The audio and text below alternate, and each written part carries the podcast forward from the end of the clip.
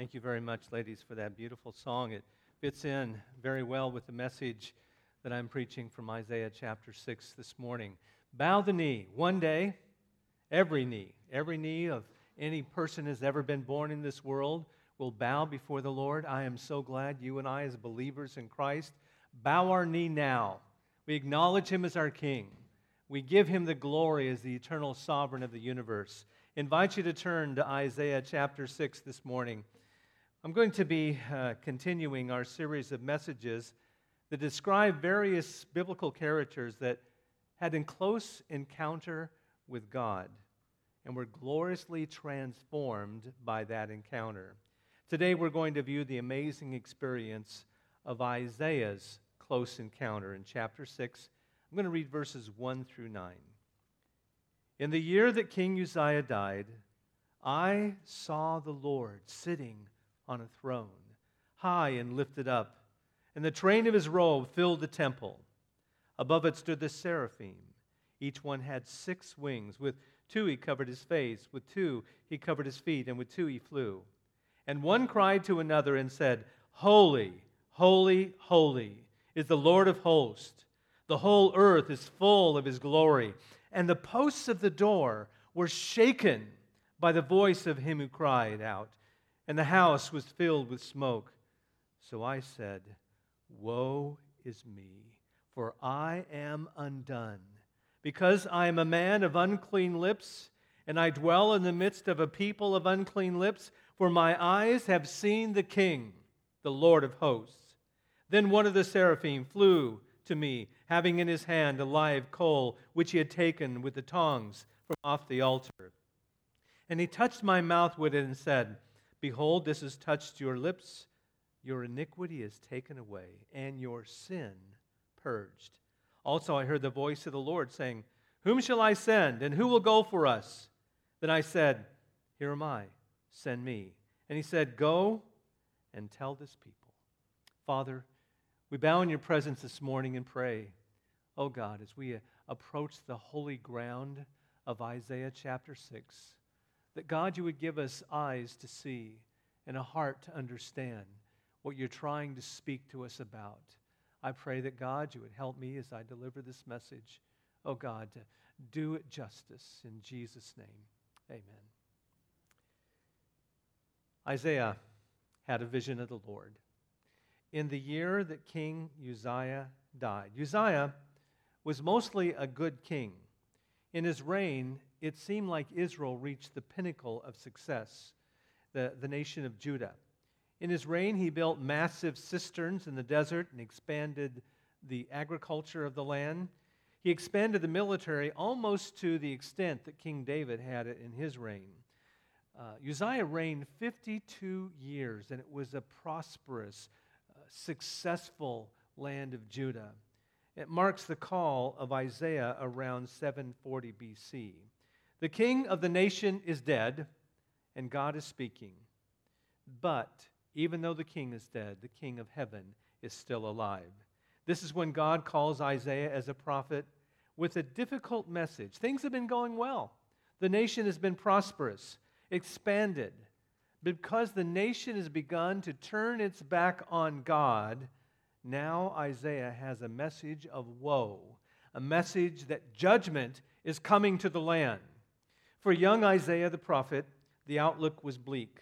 His beloved king had died, his nation was in peril, and he could do little about it. The outlook may have been bleak, but the uplook was glorious. God was still on the throne, and he was reigning as the sovereign of the universe. Before Isaiah began his ministry, he needs something. He needs to have what God gave him a vision of God. Now, we don't know where Isaiah was when he had this vision, but the vision is of the temple in heaven. It was the heavenly temple. He might have been at the earthly temple that Solomon built, standing outside, and then God gave him this vision. The first thing we notice about this vision is a vision of God that God is seated on his throne. In verse 6, I saw the Lord sitting on a throne high and lifted up, and the train of his robe filled the temple. He's seated on the throne. It speaks of his majesty, his authority, his ruling. We have a lot of earthly thrones today, don't we? Various countries have their leaders, their kings, their prime ministers, their presidents, or their dictators. But you notice something about these seats, these thrones where they're sitting, whether it's an Oval Office or whatever, they all have a rotating door, don't they?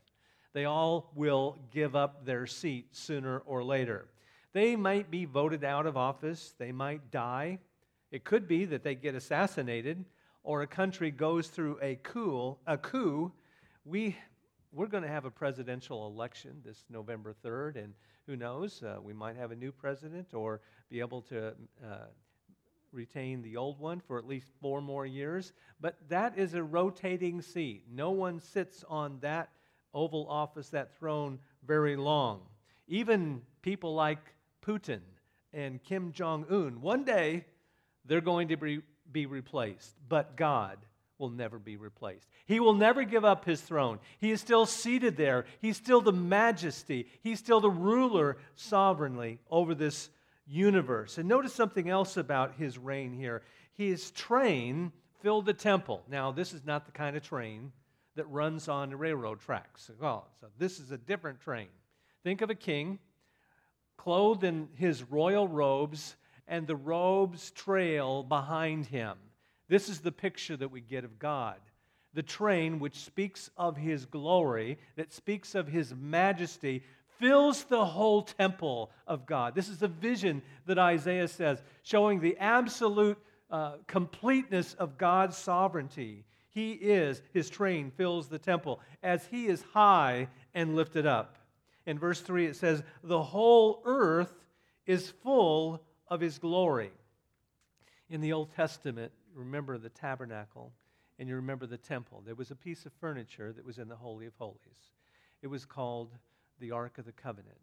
The Ark of the Covenant also had a lid, and that lid was called the mercy seat. And on the mercy seat, there were two angels. They were cherubim. And the cherubim's wings overspread the mercy seat. And the blood was sprinkled on that mercy seat once a year. And the Bible says that God's Shekinah glory, the brilliance of his presence, dwelt between those two wings of the cherubim during that time. You know what Isaiah is saying? God's not limited to that mercy seat. His presence, His glory fills the whole earth. God's glory can be seen everywhere.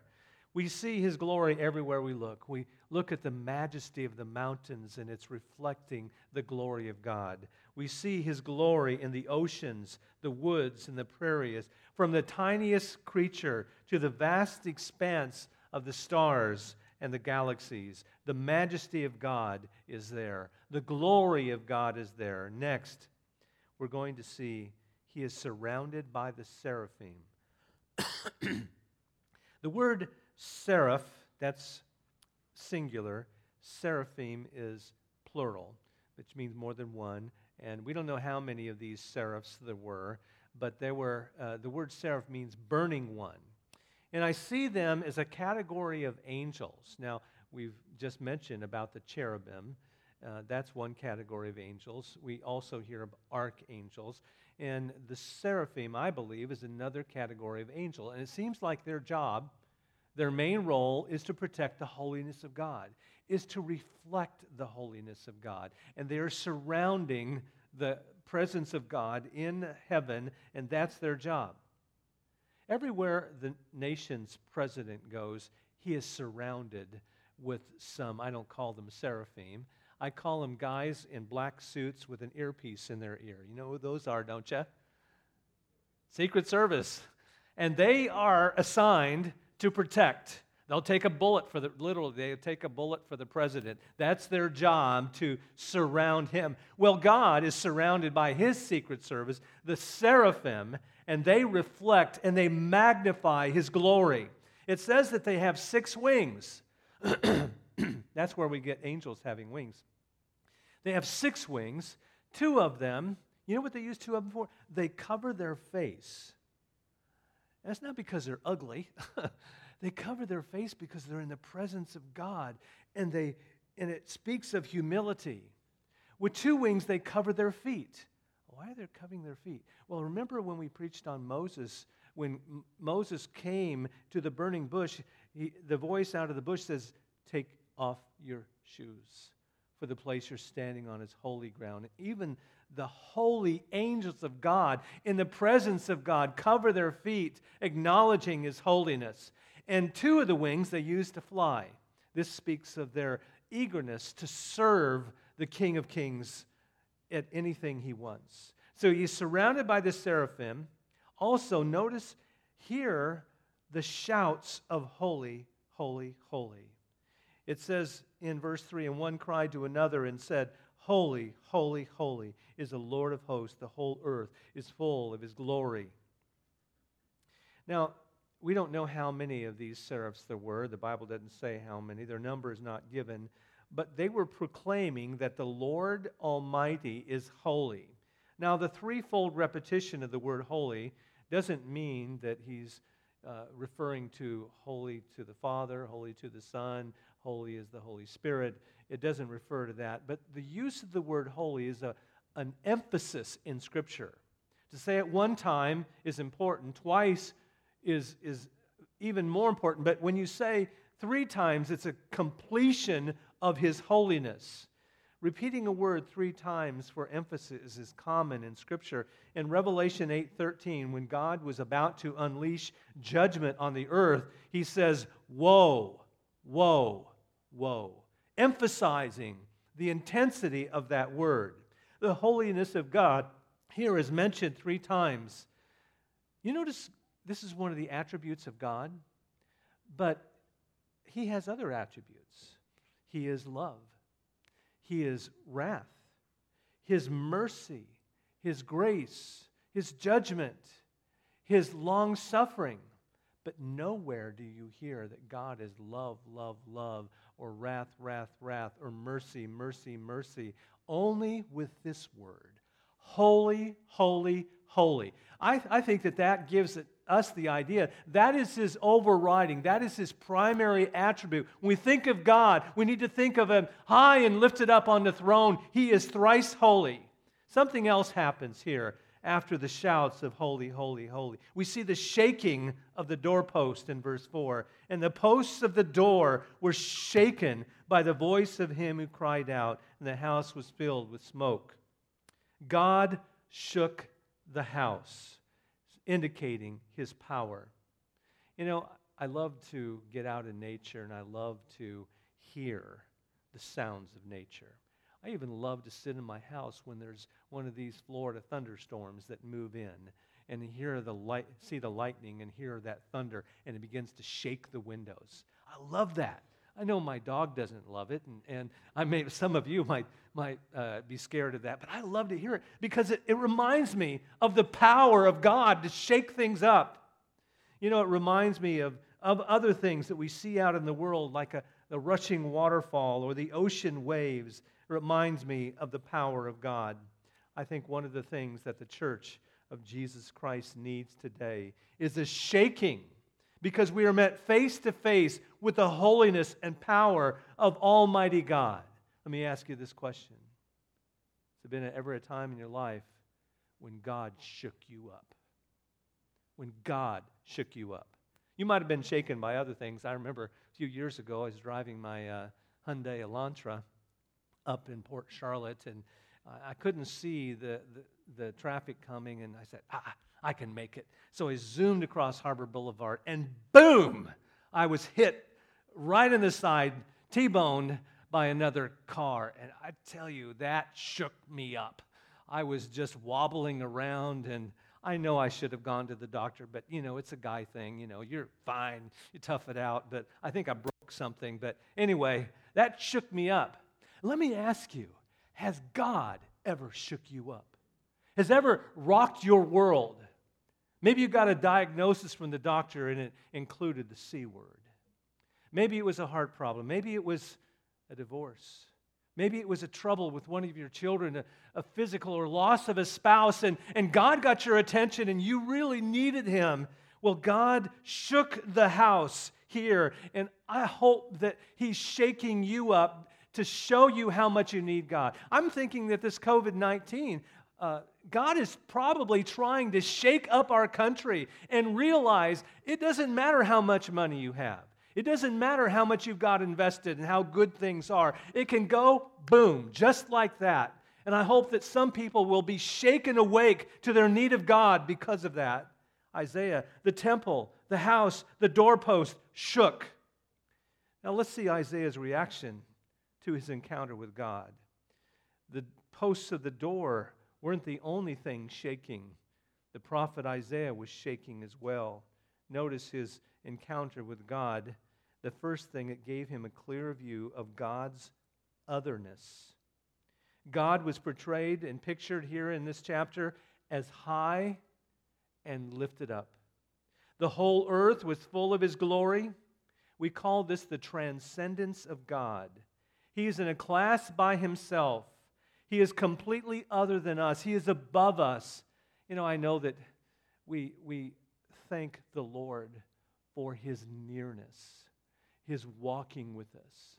But we cannot eliminate the otherness of God, his highness, his holiness, his transcendence. So Isaiah had a clear view of God lifted up. He also had a feeling of utter worthlessness.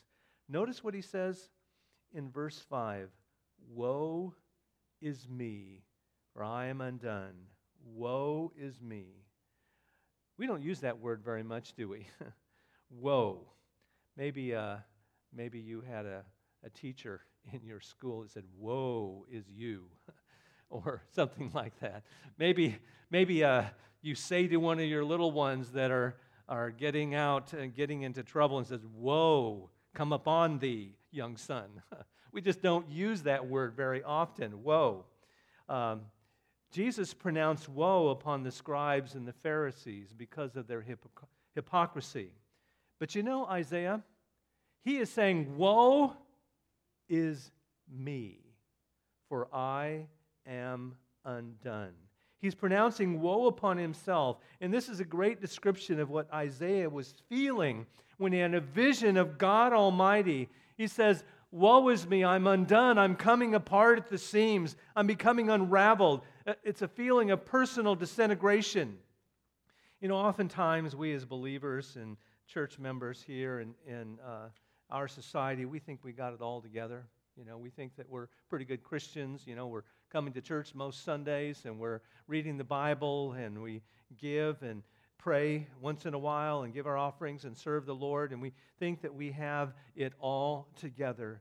But I want to tell you, when we get a vision of who God is, His holiness, His majesty, and His glory and His power, we should feel like Isaiah as being undone, just coming apart at the seams no, no matter what we think that we've got together, we, compared to God, are undone. Woe is me. Something else that Isaiah felt a realization of his own sinfulness. After he says, Woe is me, he says, I am a man of unclean lips, and I dwell in the midst of a people of unclean lips. In other words, I've got a dirty mouth, God. Now, why didn't it say, I'm a man of unclean thoughts or I'm a man of unclean actions? Well, I think that Jesus said that evil doesn't come by what goes into our mouths, but what comes out. When we're faced with the holiness of God, what comes out of our mouth that is sinful? You know, tearing people down and complaining and griping and using foul language and all of these lies and uh, slander that comes out of our mouth. Isaiah was probably a good man, probably one of the best in his society, but when he compared himself to God, he realized he was a sinful man. Something that I notice also after he realized his own sinfulness, he had an understanding of the wickedness around him. And he said, And I dwell, verse 5, in the midst of a people of unclean lips. You know, I think he got his priorities straight. He first saw his own sinfulness, and then he saw the wickedness around him. Boy, you know, one of the favorite things that Christians love to do, we love to take our finger.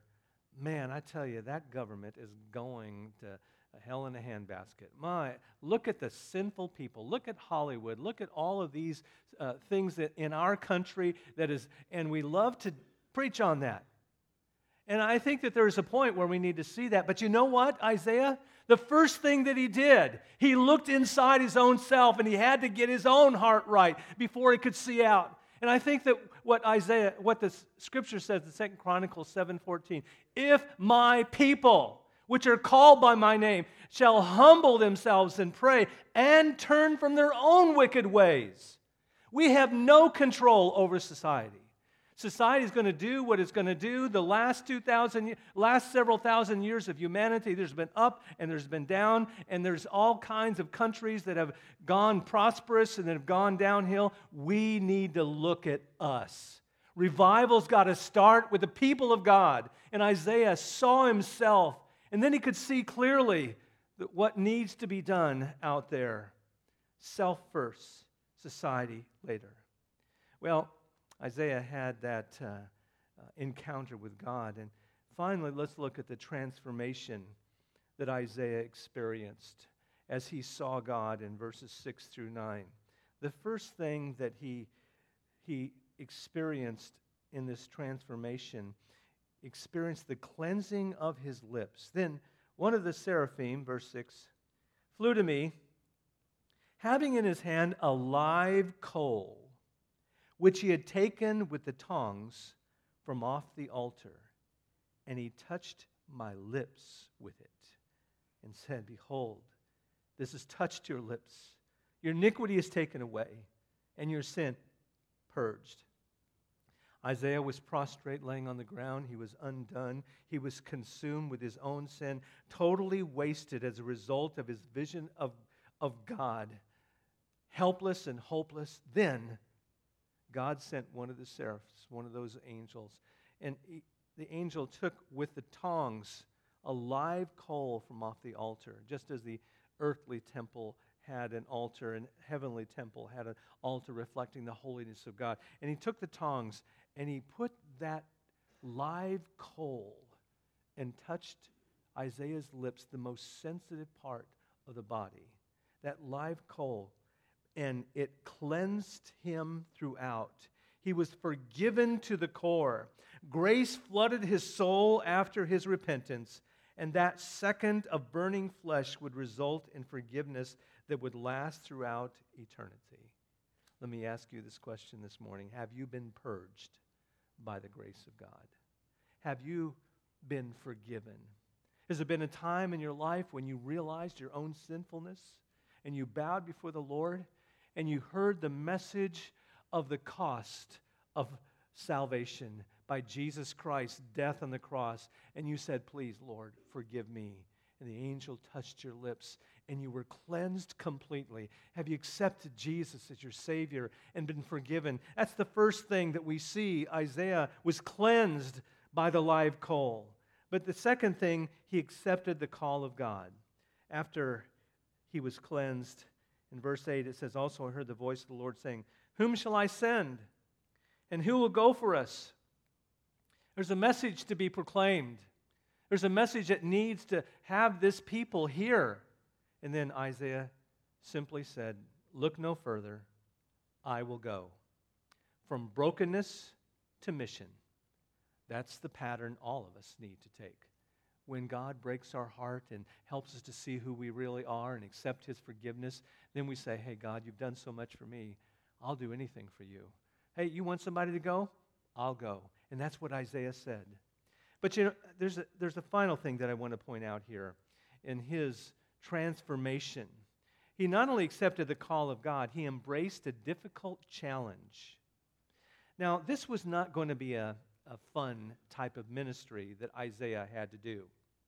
As a matter of fact, in verse 9 it says, And, and he said, Go and tell this people. That's fine. That's wonderful. But notice the message that he would have to say Keep on hearing, but do not understand. Keep on seeing, but do not perceive. I'm going to be preaching to people who are not going to understand, they're not going to receive this message. Make the heart of this people dull, their ears heavy, and shut their eyes, lest they see with their eyes, and hear with their ears, and understand with their heart, and return and be healed. Then I said, How long, Lord? How, am I, how long am I going to have to preach this message that people aren't, aren't going to accept? And he answered, Until the cities are laid waste and without inhabitant. The houses are without a man, and the Lord land is utterly desolate. Until the Babylonian invasion comes and judgment comes upon the land. Your job is to preach to people who won't believe you. Preach to people because I need to give them the message, even though I know that they will not, and I know that I will have to send judgment. In verse 13, it says, But yet a tenth will be in it, and will return and be for consuming as a terebinth tree or as an oak. What Isaiah's message was is a remnant ministry. He was preaching to people, and only a few will hear. Only a few will believe. It wasn't exciting, it wasn't fun, it wasn't like Billy Graham going into a Coliseum and thousands of people walking the aisle. That's not Isaiah's message. He was going to pre- be preaching out to people and they said, throwing rotten tomatoes at him. Hey, you're always doom and gloom. You're always saying that everything's going well. We got health and we got happiness and we'll get a new king and things will move up. They were all about prosperity, all about their own flesh when they were turning away from God. And, and Isaiah was going to preach to people that will very few would listen. You know, I think of current situation where Americans are all about prosperity, all about getting the economy going, when they're turned their back on God. But there's a few. There's a few that will gather together and believe the scriptures and follow the Lord no matter what. That's the kind of ministry that Isaiah had. How do you see the Almighty God? Do you see him as some doting grandfather that gives you everything you want? Do you see him as some magic genie in the bottle? If you rub the right way and say the right word, some, some uh, blessing will come out, some uh, wish will come out? Do you see God as some good buddy that'll sit and, and uh, commiserate with you? That's not what Isaiah saw. Isaiah's vision of God saw him in majesty, saw him in glory, saw him in holiness, saw him with power shaking the whole place. And his encounter with God he saw God as transcendent. He saw God and saw his own worthlessness, and he saw his own sinfulness, and then he saw the wickedness around him. Finally, he was transformed to a man who used to have dirty lips with one who would proclaim the glories of God and serve him. Has there been a time in your life when you saw you weren't as good as you thought you were? You began to see man, I think I'm pretty good, but compared with God and compared with what He is, I am coming apart at the seams. I tell you, there's only one cure for that, and that is the live coal of God's grace, mercy, and forgiveness. And when it touches you, you are clean. And then you can proclaim the Lord's message there been a time in your life when you accepted Jesus Christ as your own Savior and you say, Lord, hey, I am undone. I'm unclean. Woe is me. Forgive me of my sin. Make me your child. If you haven't done that, oh, my friend, I challenge you to bow the knee today. Let's pray. Father in heaven, we come in your presence today. And we thank you so much for this vision that you gave to Isaiah of your absolute holiness and your majesty and your glory and your power. I pray that Christians in this age, in the year 2020, would have that same vision of the Almighty God because he, you're still the same God and transform us from the inside out. Then we can have a message to speak to this lost world. And Father, now as we take time to quiet our heart and gather around the Lord's table. Examine our soul, and may we have time to confess our sin and to focus on the cross. We pray in Jesus' name. Amen.